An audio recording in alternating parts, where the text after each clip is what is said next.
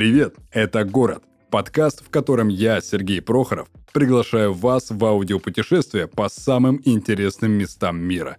Каждый выпуск ко мне приходят гости со всех уголков земного шара, чтобы рассказать личные истории о быте, культуре, повседневности и душе тех мест, в которых они живут. Партнер этого сезона – One to Trip – приложение, где вы можете бронировать отели и апартаменты по всему миру с кэшбэком до 15%.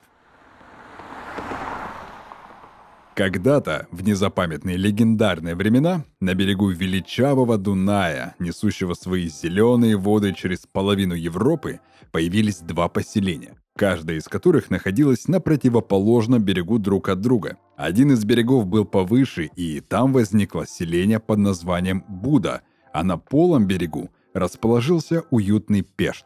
Через некоторое время оба города слились в один под названием Будапешт. Сказать, что Будапешт – самая настоящая жемчужина Европы и красивейшая ее столица, значит не сказать ровным счетом ничего. Старинные кварталы, роскошные театры и дворцы, которые сохранили в своих бронзовых позеленевших куполах дух империй, древние укрепления Буды, памятники великим венгерским королям и святым просветителям Мадьярской земли. И это далеко не все, чем богата венгерская столица – Невозможно отказать себе в удовольствии, чтобы в разгар дня или тихим вечером не присесть за столик уютного ресторанчика и отведать чудесного гуляша и выпить бокал другой такайского. Нельзя обойти вниманием и знаменитые купальни, которыми Будапешт славится на всю Европу. Трудно перечислить все достопримечательности этого города, так что лучше приехать и увидеть все собственными глазами. Про Будапешт можно с уверенностью сказать, эта точка на карте обязательно для посещения. Итак, друзья, мы продолжаем наше аудиопутешествие по всему этому прекрасному миру. И сегодня у меня в гостях Игорь из города Будапешта, тот самый интерьер-дизайнер, который живет уже в Венгрии, ну, наверное, более 10 лет. Игорь, привет. Привет, всем сиасток.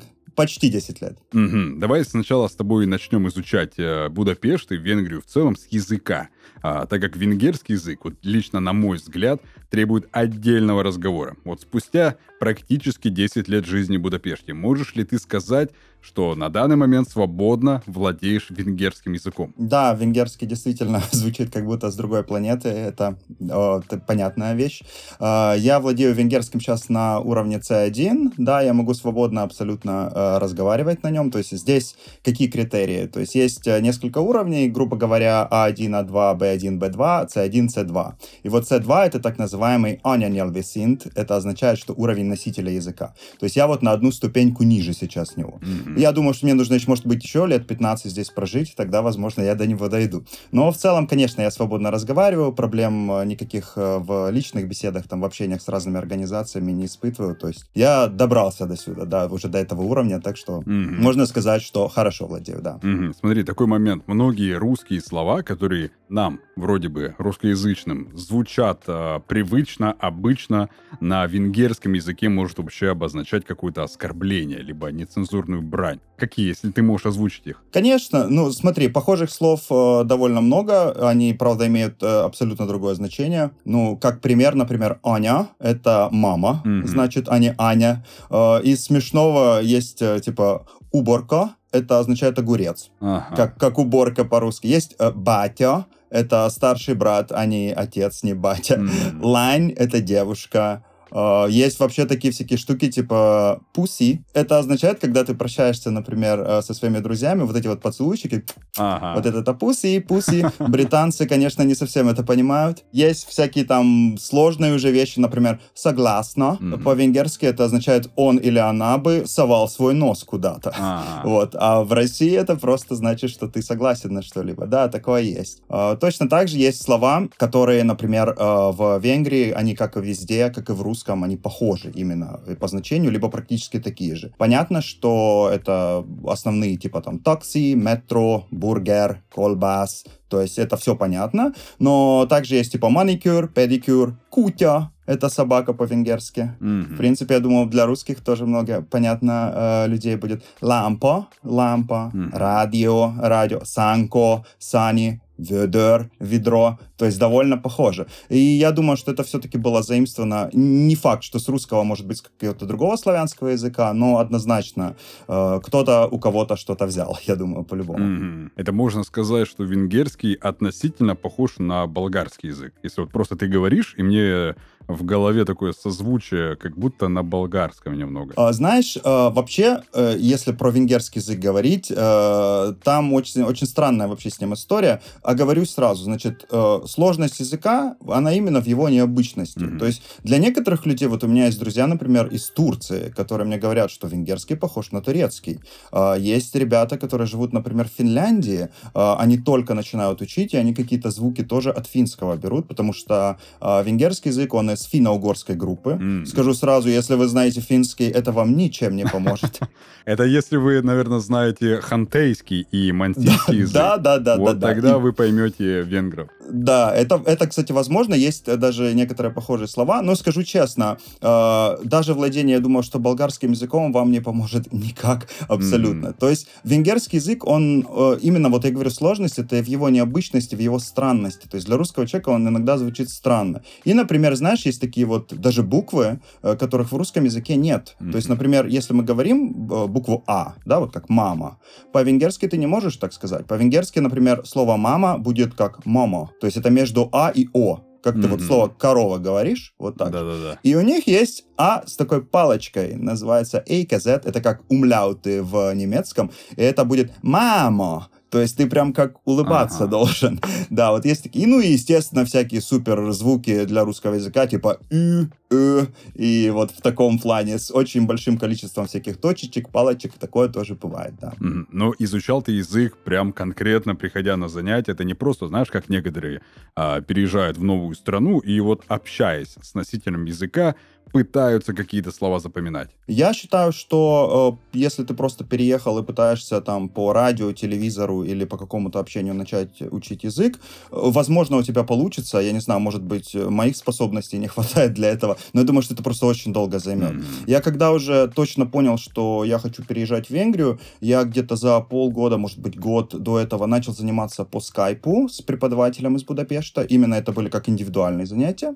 А потом, когда я сюда уже перебрался, и я понял, что нужно как бы продолжать, естественно, я пошел в университет. Он, кстати, очень популярный среди э, ребят, кто сюда приезжает, как экспаты. Называется Балаши Интизет. Это э, университет имени Балаши. Там вот именно э, обучение венгерского языка для иностранцев. Mm-hmm. Причем на венгерском языке, как бы это странно не звучало. То есть они учат на венгерском, как говорить по-венгерски. Mm-hmm. Вот. И после этого уже, когда я там поучился где-то, наверное, полгода, там, знаешь, такие прям супер э, интенсивные занятия. То есть мы ходили с понедельника по пятницу с 8 утра до 12 часов дня. Это вот прям как на паре ты сидишь в маленькой группе. Знаешь, э, такой был довольно интересный опыт. Э, действительно, очень много там было зависело от группы. У меня группа была очень хорошая, то есть поэтому я оттуда очень много схватил. И после этого, когда я уже вышел на какой-то, знаешь, более нормальный уровень, там, скажем, между B1 и B2, э, я уже начал э, именно у друзей больше спрашивать. И здесь есть еще такая тема интересная. Очень много здесь есть студентов на всяких филологических факультетах. И очень много всяких Facebook-групп, э, и ты можешь просто написать, ребят, там, за чисто символическую плату, я не знаю, там, кофе в кафе купить, давай час пообщаемся, ты просто мне, может быть, укажешь на какие-то ошибки и так далее. И студенты зачастую как бы соглашаются, вот у меня было два таких опыта, и это тоже очень сильно помогает. Сейчас, конечно, мне уже это все не нужно, но я не могу сказать, что я не учу, я учу, конечно, каждый день что-либо, особенно всякую там, знаешь, медицинскую там терминологию, это довольно сложно, mm-hmm. вот, но конечно, сейчас это все в разговоре. Но я советую ребятам, если вот вы действительно решили учить венгерский язык, все-таки, я думаю, начать стоит либо с какой-нибудь школы хорошей, типа Модяр и школа здесь есть, э, довольно сейчас популярная среди вот русских ребят, и либо с индивидуальным предпринимателем, знаешь, хотя бы полгода. После этого, когда вы уже примерно основы грамматики поймете, как там читать правильно, вам поставят э, произношение более-менее, тогда уже, конечно, можно начинать. Просто, еще раз говорю, венгерский он настолько странный, что если вы знаете, например, там английский, немецкий и, я не знаю, там шведский, вам это вообще просто ничем не поможет. Причем все другое. Да, и в этом, в этом именно сложность. Но что самое интересное, грамматика, она на самом деле гораздо проще, чем в русском языке. То есть, если э, интересно, я могу рассказать там буквально вот пару вещей, почему венгерский не так сложен, как его рисуют изначально. Давай, давай. Венгерский — это язык, он как конструктор. То есть, э, например, есть слово «rend», это порядок, «rend», и есть слово «ur», это «охранять». Так вот, полицейский по-венгерски будет «render», mm-hmm. то есть э, тот, кто охраняет порядок. Или, например, э, велосипед — это «керейк» — это колесо, «пар» — это пара, два. «Керейк пар» То есть два колеса — это велосипед по-венгерски. То есть вот таких штук много. А, например, в венгерском вообще нету рода. То есть, например, если я тебе сейчас скажу «э», ты не понимаешь, это он, она или оно. Ты можешь понять это только из контекста. И э, здесь тоже была такая ситуация очень странная с Google переводчиком. Есть такая фраза «э окош, э сейп». Это означает э, он, она, оно умный, он, она, оно красивый. И Google переводчик переводит это как он умный, она красивая. То есть так по-сексистски немножко. Вот, тоже была такая большая тема. И что самое мной любимое в венгерском, в принципе, если ты можешь говорить в настоящем времени, считай, что ты можешь говорить в будущем. Это тоже интересно, потому что, по сути, венгерское будущее время — это настоящее. Ты просто добавляешь одно слово — «мойд» и говоришь в абсолютно настоящем времени. Это mm-hmm. если ты в ближайшем хочешь сказать. А если ты хочешь сказать куда-то там далеко, ты просто говоришь другое слово fog, и в принципе э, все спрягаешь, склоняешь как в настоящем времени. Мы даже иногда часто шутим с друзьями, что венгры не придумали сложное будущее время, потому что они всегда жаловались, что у них нет будущего. Вот. Вот такие вещи. То есть, в принципе, еще раз говорю, э, Учить, конечно, все нужно, но, ребят, грамматика, она не такая сложная. Сложность именно в необычности. Все слова, они как будто из параллельной вселенной. Вот mm-hmm. это, это единственное сложное, на мой взгляд. В общем, не так страшен черт, как его малюют, да? Абсолютно. Все, возможно, все. Скажу так, если вы упорный, если у вас есть цель, почему нет, какая разница? Я не думаю, что, например, если вы будете учить какой-нибудь там голландский язык, ну да, это, конечно, может быть быстрее, если вы там владеете, скажем, английским и немецким, но в целом это все равно Язык — это язык, его нужно учить. Слушай, Игорь, а почему тогда ты выбрал именно Венгрию? Почему твой выбор пал именно на Будапешт? Расскажи свою историю такого переезда. Я тогда супер краткую предысторию. Я вообще сам родился в городе Краснодар, это на юге России. Такой довольно специфический город, он не так, чтобы совсем маленький, он где-то в районе там миллиона человек, но э, менталитет такой, не хочу никого сейчас обидеть, э, он немножко такой сельский, э, с таким налетом небольшим. Мне, мне, э, сейчас, вот. мне сейчас просто смешно, Игорь, я тебя перебил, мне смешно становится, потому что я сейчас в Краснодаре. А, все. Вот. Я, я такой думаю, ну, может быть, 10 лет назад, то да, но сейчас уже там уже более трех миллионов населения, и из, а, из коренных краснодарцев Здесь, угу. наверное, уже никого не осталось. Здесь все приехавшие. Это очень интересно. Я последний раз реально был лет, наверное, 7 назад. Да, О. действительно, я думаю, что многое изменилось. Я даже стадион не видел, поэтому. О. Вот. А, ну, смысл в том, что э, я как бы чувствовал, что, ну, не то, что не в своей тарелке, как будто, знаешь, мне мало возможностей, мне немножко тесно. Это не именно проблема там была в Краснодаре. Это, возможно, мне просто хотелось какого-то нового experience а, нового города. Я всегда э, понимал, что я хотел бы попробовать пожить в Европе, потому что Америка не совсем мое, но вот в Европе мне как бы очень я себя комфортно чувствовал. В общем, если кратко, в 2011 году мы с друзьями поехали на Красную Поляну э, кататься на сноуборде. Э, я там чуть-чуть поломал спину. Ну, О, не сильно. Да. И мне пришлось, в общем, полгода полежать в кровати с ноутбуком, ну и кучей свободного времени. Э, я такой сразу понял, что это идеальный момент реализовать все мои планы, потому что или сейчас, или никогда. Я начал э, быстро изучать изучать, то есть какие есть варианты. В принципе, я рассматривал можно сказать, э, три страны. Это Швеция, Испания и Чехия.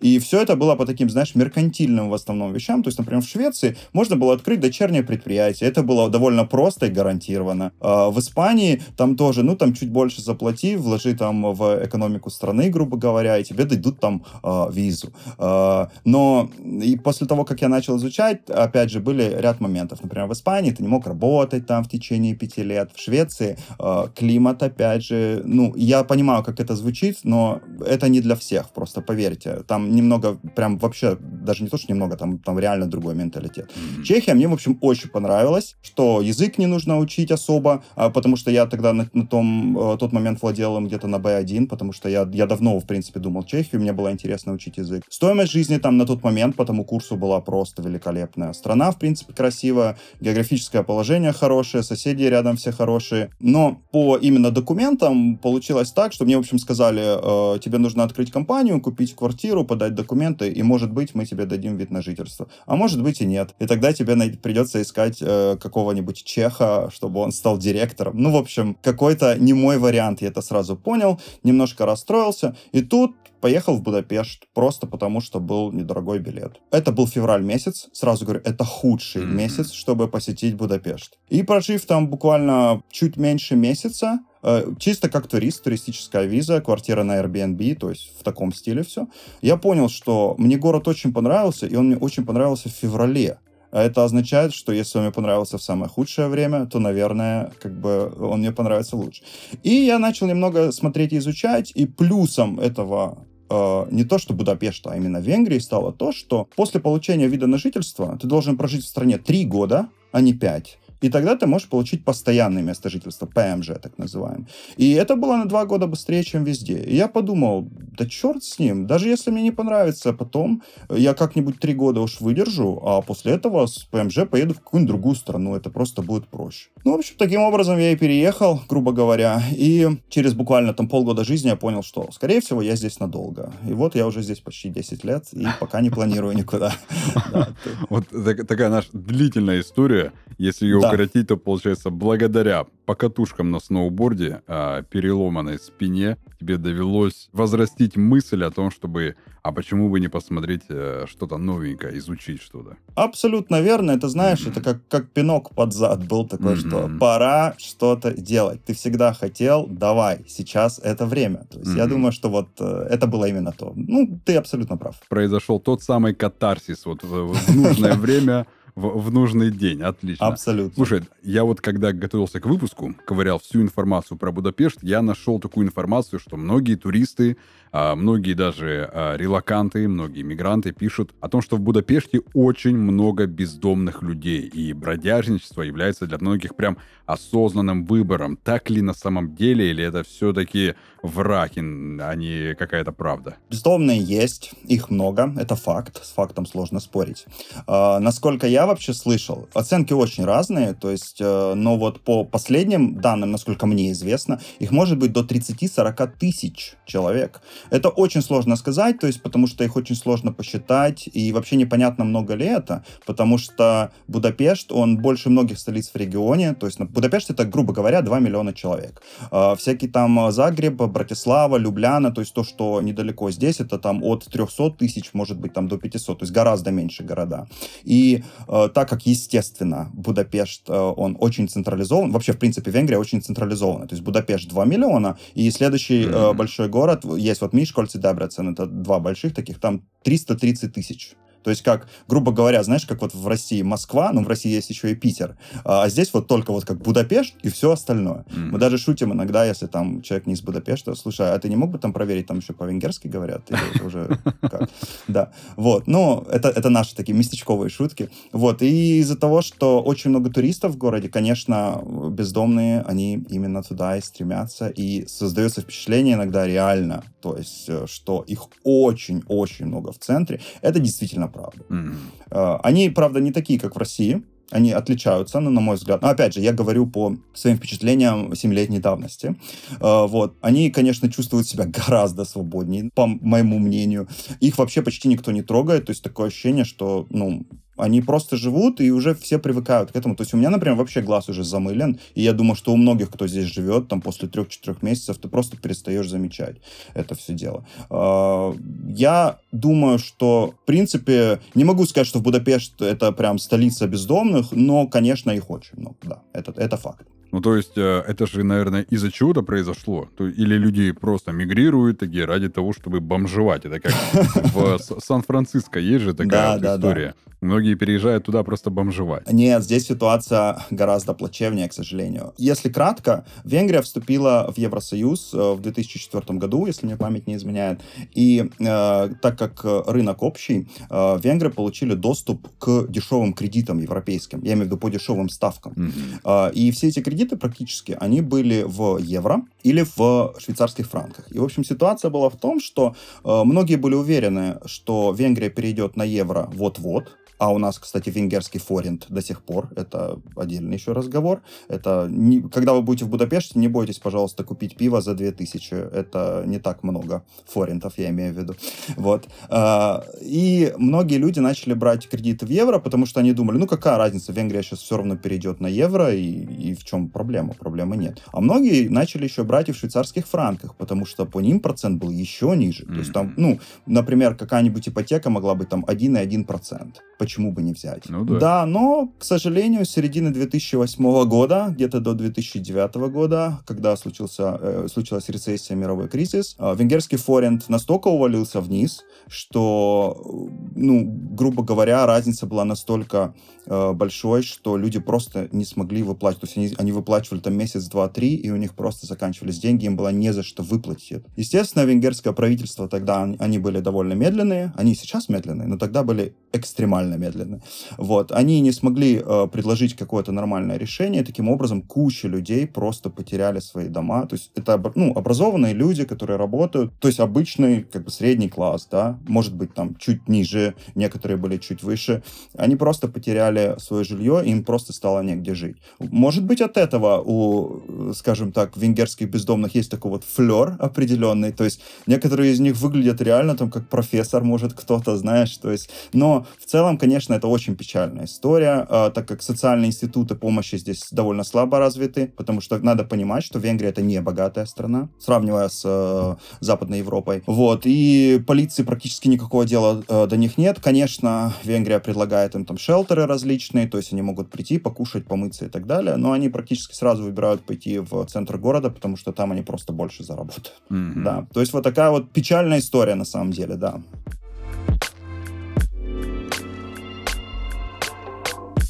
Добро пожаловать в рубрику «Невероятные отели». В ней мы с партнером нашего подкаста, приложением One to Trip, собрали истории о самых интересных отелях со всего мира.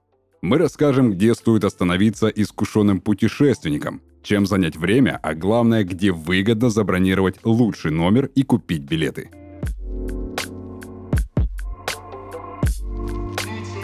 Следующая остановка – отель Ладера Резорт. Он находится в городе Суфриер в островной карибской стране Сент-Люсия. В отеле нет стен. Роскошные виллы из натуральных материалов построены на высоком лесном гребне с потрясающим видом на горы и море. Каждый номер украшен произведениями искусства местных художников и снабжен частным бассейном. Планировка апартаментов продумана таким образом, чтобы обеспечить гостям максимальный уровень приватности, несмотря на открытое пространство вокруг. В услуги отеля входят спа-центр, множество экскурсионных программ, а также эксклюзивная возможность нырнуть в свой бассейн прямо с подвесной скамейки. Ладера Резорт позволяет гостям полностью насладиться окружающей природой и панорамными видами Сент-Люсии. А чтобы быстро организовать путешествие и забронировать номер в Ладера Резорт со скидкой, воспользуйтесь приложением One to Trip – приложении можно удобно оплачивать зарубежные бронирования картами любых российских банков. В течение пяти дней после покупки билетов в приложении One to Trip доступны скидки на отели до 37%, а также кэшбэк до 15% за каждое бронирование. Его можно потратить на новые путешествия. One to Trip – это отели и апартаменты по России и за рубежом. Авиа, ЖД и автобусные билеты, аренда авто, экскурсии – все, что нужно для путешествий в одном приложении. Ссылка в описании.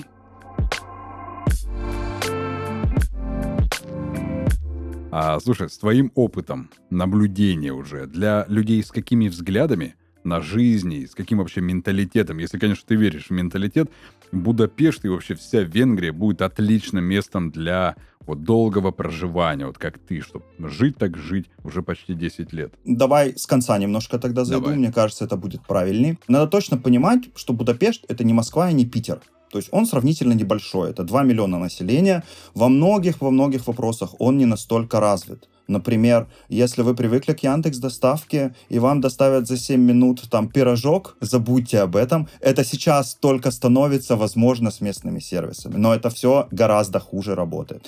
Например, э, финансовый сектор. То есть если вы увидите приложение какого-то венгерского банка после, например, Альфа-банка там или Тинькофф, вы просто будете плакать, потому что это все как будто вы попали на 15 лет назад. Mm-hmm. Вот. То есть это все довольно э, медленно работает. То есть Сектор услуг тоже. Если вы привыкли, например, к очень хорошему сервису, которого сейчас, ну, я думаю, что в России прям очень-очень высок он стал. Не ждите это в Венгрии. Конечно, это не будет там э, на том уровне, как в Чехии, это будет лучше, но все равно, э, ребят, не пытайтесь перенести вот э, какие-то вещи там, например, из крупных русских городов в Венгрию. Здесь просто так это не работает. То есть сюда точно не стоит ехать за люксом. Mm. Страна очень простая и во многом традиционная. То есть если, например, вы fashion блогер, я думаю, что вряд ли Будапешт вам подойдет. Лучше выбрать какое-то другое место. У города также нужно понимать, у него абсолютно своя атмосфера. Э, я довольно много путешествовал. Вот для меня лично она не похожа ни на один другой город, где я был. То есть иногда он мне напоминает Берлин, например, если вы были в районе Кроицберг, вот седьмой район мне Будапешт это немножко напоминает. Иногда какие-то вайбы из там баров Тель-Авива, есть такое даже. Э, многие говорят, с чем я, кстати, вообще не согласен, что Будапешт это Питер на максималках рамках. Но я реально не могу с этим согласиться, потому что абсолютно, мне кажется, разные города. Я считаю, что вот город этот отлично просто подойдет студентам, прежде всего, потому что здесь их очень много, очень много университетов. Они сравнительно недорогие относительно других стран. Кстати, еще факт, почему учить венгерский язык. На венгерском учиться гораздо дешевле, чем на английском. Это тоже как плюс. Людям искусства, то есть, например, если вы любите всякие арт-галереи, например, вы музыкант, то я уверен, что вы найдете себя здесь. Любителям вкусно покушать, кушать, кафе, рестораны, fine dining, вот это вот все про Будапешт. То есть, еще раз говорю, здесь конкуренция в плане э, вот еды, фуд-маркета настолько высока, что вы можете найти просто очень много всего.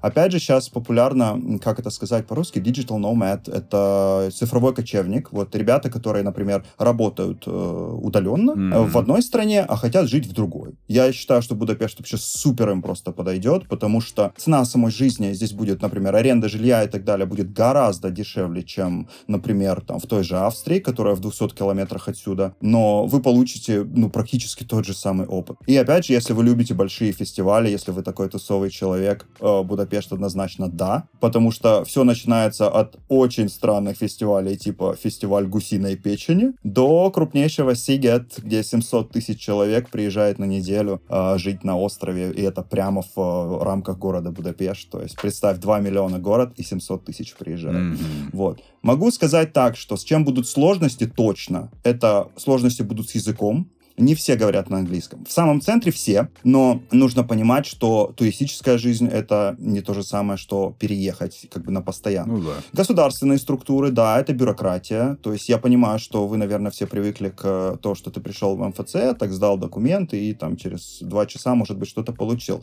В Венгрии, я думаю, что на 10 можешь умножить где-то, не ошибешься по времени. Иногда бывает так. Да, ситуация становится лучше, но все равно нужно понимать, что бюрократия есть. Также свои порядки, обычаи здесь, то есть придет придется их принять. Опять же, менталитет венгров, он во многом схож с русским. То есть у вас не будет э, проблем э, именно в какой-то вот ассимиляции, если не будет проблемы с языком. Потому что есть такая тоже интересная штука. Слово «панаскодаш» — это означает нытье, э, жалоба. То есть вот для многих людей это реально здесь национальный спорт. То есть обсудить, что где не так работает, почему здесь ты сделал вот так, а не так, да тут можно было сделать лучше и так далее. Вот среди моих друзей, слава богу, это встречается гораздо реже, но встречается все-таки. Поэтому я скажу так, что люди, в принципе, по вот каким-то понятиям жизненным, они очень сильно похожи, не, с этим не будет проблем, но язык, конечно, это будет факт. Mm. Еще, кстати, на что обратите внимание, ребят, обязательно, что очень большая нехватка рабочей силы в стране. Это не только касается Венгрии, это во многих европейских странах.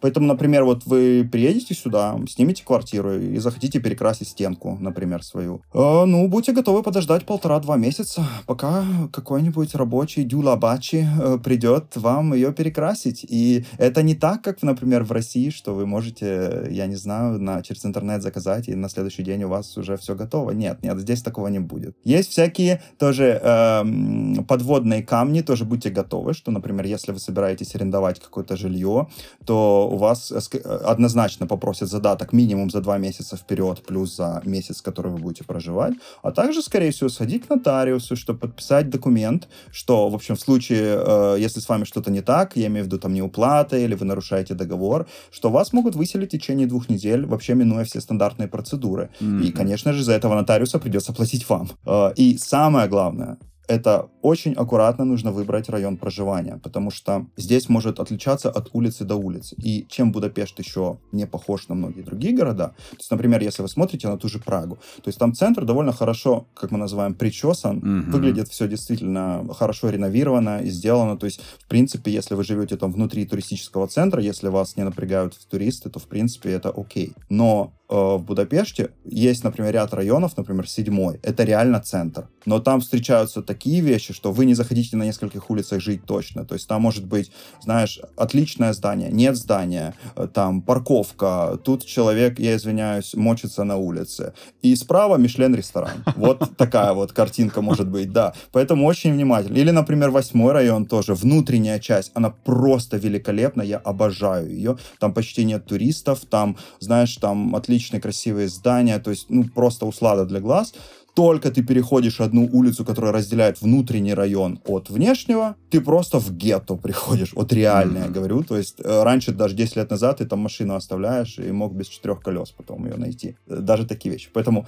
делайте research перед этим. Но вот еще раз говорю, если суммировать, э, мне кажется, идеально подойдет студентам, людям искусства, любителям вкусно поесть, я имею в виду кафе, рестораны, для кого это важно, цифровые кочевники и люди, которые вот готовы просто ради фестивалей крупных душу продать. Я думаю, это, это тоже подойдет. С точки зрения там семьи тоже, если вы планируете там легкую семейную жизнь, это возможно, но, конечно, это в каких-нибудь внешних районах Будапешта. Ну вот, например, твой личный совет. Э, человек переезжает с семьей полностью. Супруг, супруга, два ребенка в каком районе им э, безопасно будет жить, э, комфортно, если отдавать их куда-то в школу или там в частную, или Э, ну, сомневаюсь, что в государственную получится, и чтобы можно было комфортно передвигаться между какими-то там местами инфраструктуры? Э, смотри, я бы посоветовал однозначно. Э, во-первых, Будапешт — это две части. Э, три технически, но мы о Буду не будем рассматривать. Есть Буда, есть Пешт.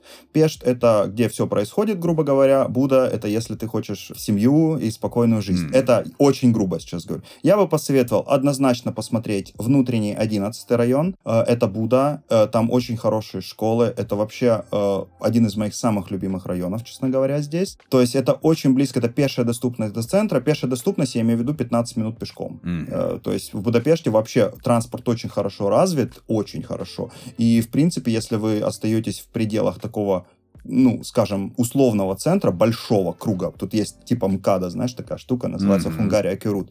Вот если ты внутри э, останавливаешься, я думаю, самое долгое твое путешествие будет это 15 минут. Вот, поэтому в этом плане идеально. Я бы посоветовал внутренний 11 район. Это отличное сочетание цены и качества. Вполне возможно э, центральную часть 9 э, района, недалеко от Ференстер. Это, опять же, это довольно бюджетно, и там очень красиво и классно жить. Если вы богатый человек, я думаю, выбирайте что-то в районе, э, либо пятый район, что-нибудь очень спокойное, недалеко от парламента, либо первый, второй район в Буде, опять же, там очень хорошие школы, очень хорошо, но конечно, приготовьтесь раскошелиться тогда. Мгм. Я бы суммировал примерно так. Не ведитесь на седьмой, восьмой район, что они очень близко к центру и так далее. Вы просто будете плакать через неделю от э, пьяных британцев, которые э, там тусуются компаниями по 20 человек каждый день, не останавливаясь просто ни на минуту. Мгм. Вот это, это был бы мой совет. А наверняка в Будапеште есть такой район, куда, ну, нежелательно вообще соваться, особенно там после восьми, после девяти вечера, иначе это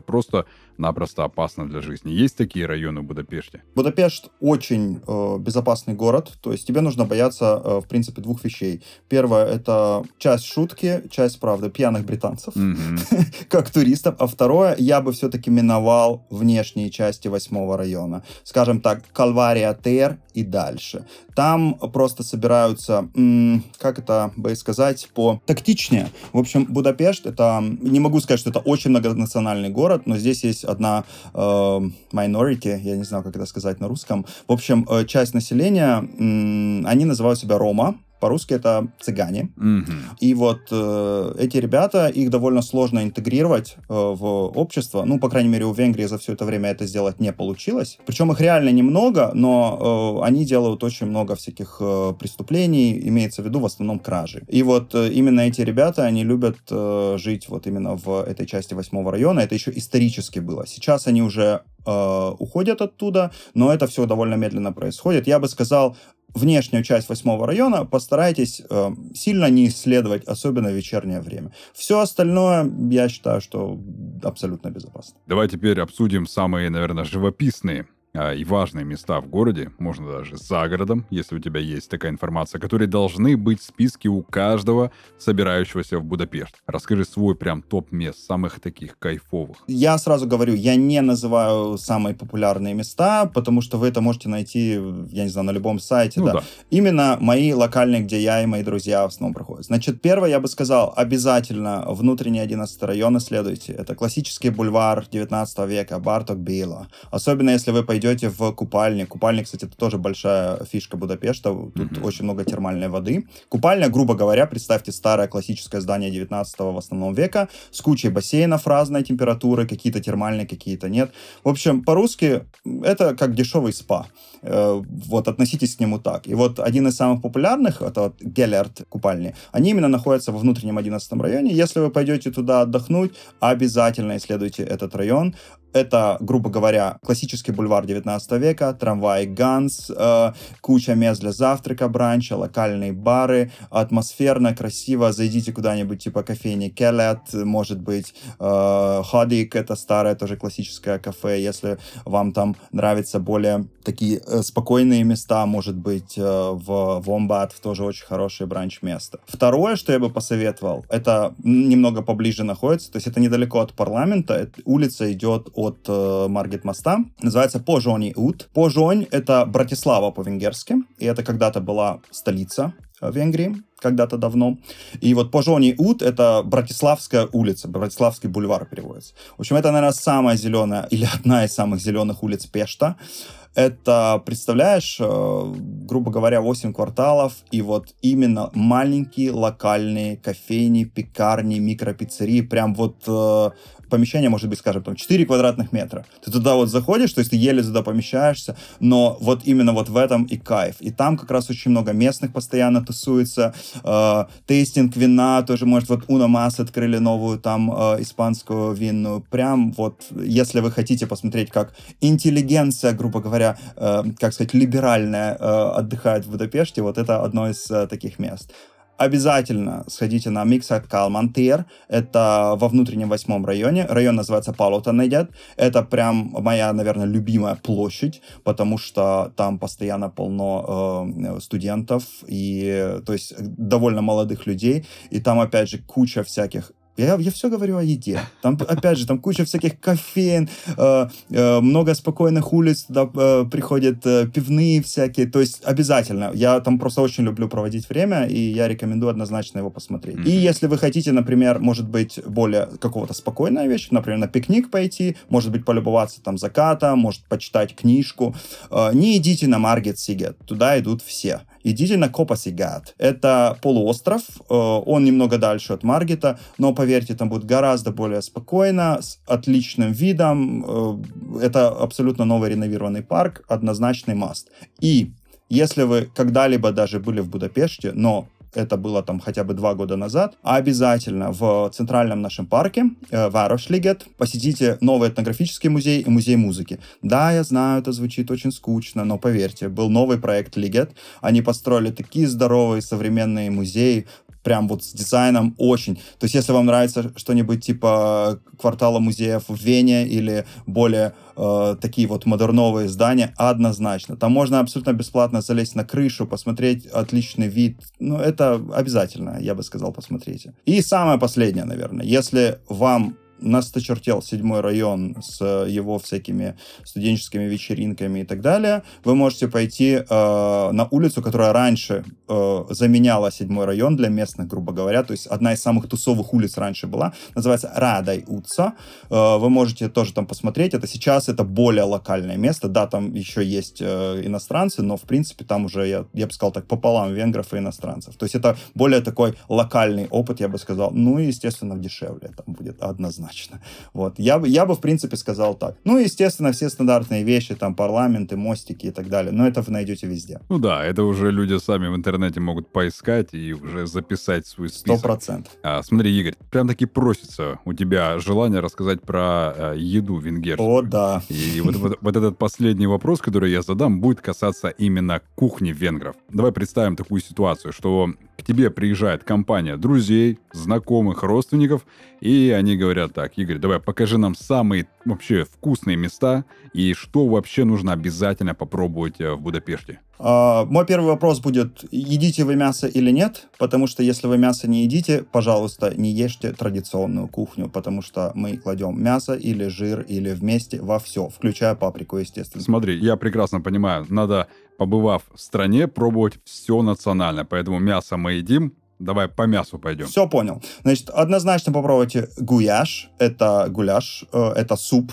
это не то, что в России иногда называют гуляшем, это вот именно суп. Mm-hmm. Не ведитесь, опять же, есть куча всяких версий. Алфельди гуяш, Будапешти гуяш. Это все одно и то же, только кто-то там э, бобы добавляет, а кто-то нет. Однозначно да. Паприкаш я бы однозначно попробовал. Это, грубо говоря, томленое мясо с такими галушками местными. Mm-hmm. Очень вкусно. Хортебари палачинта. Это, представьте, такой тонкий блин, он в несколько раз закручен, и внутри порезанное мясо тоже специфическим образом, однозначно, да. Если вы гурман, либо май, это фуагра, это печень э, либо утки либо гуся. Здесь тоже это, мы, по-моему, Венгрия это или второй, или третий э, самый большой экспортер в мире. Даже в нашем Макдональдсе есть бургер с фуагра. О, как. Да, э, можно попробовать. То есть это не для всех блюда, я говорю сразу. Можете начать, например, с какого-то небольшого паштета, попробовать, если это ваше, и оно вам зашло. Поверьте, вы оставите гораздо меньше денег, чем, например, в том же Париже. Ну и, естественно, если тысяча калорий вас не смущает, однозначно лангош. Это, грубо говоря, тесто, которое жарится прямо при вас, и туда добавляют э, сметану, э, могут добавить чеснок тоже и определенный сыр. Я знаю, может быть, это звучит не очень секси, но я думаю, что попробовать это стоит. Тоже чисто венгерской. Mm-hmm. Я бы здесь хотел посоветовать, может быть, топ моих мест, э, куда я хожу именно, куда бы я повел своих друзей. Да, да, да, давай, конечно. Вот это, ребята, будет практически всегда именно локальные вещи.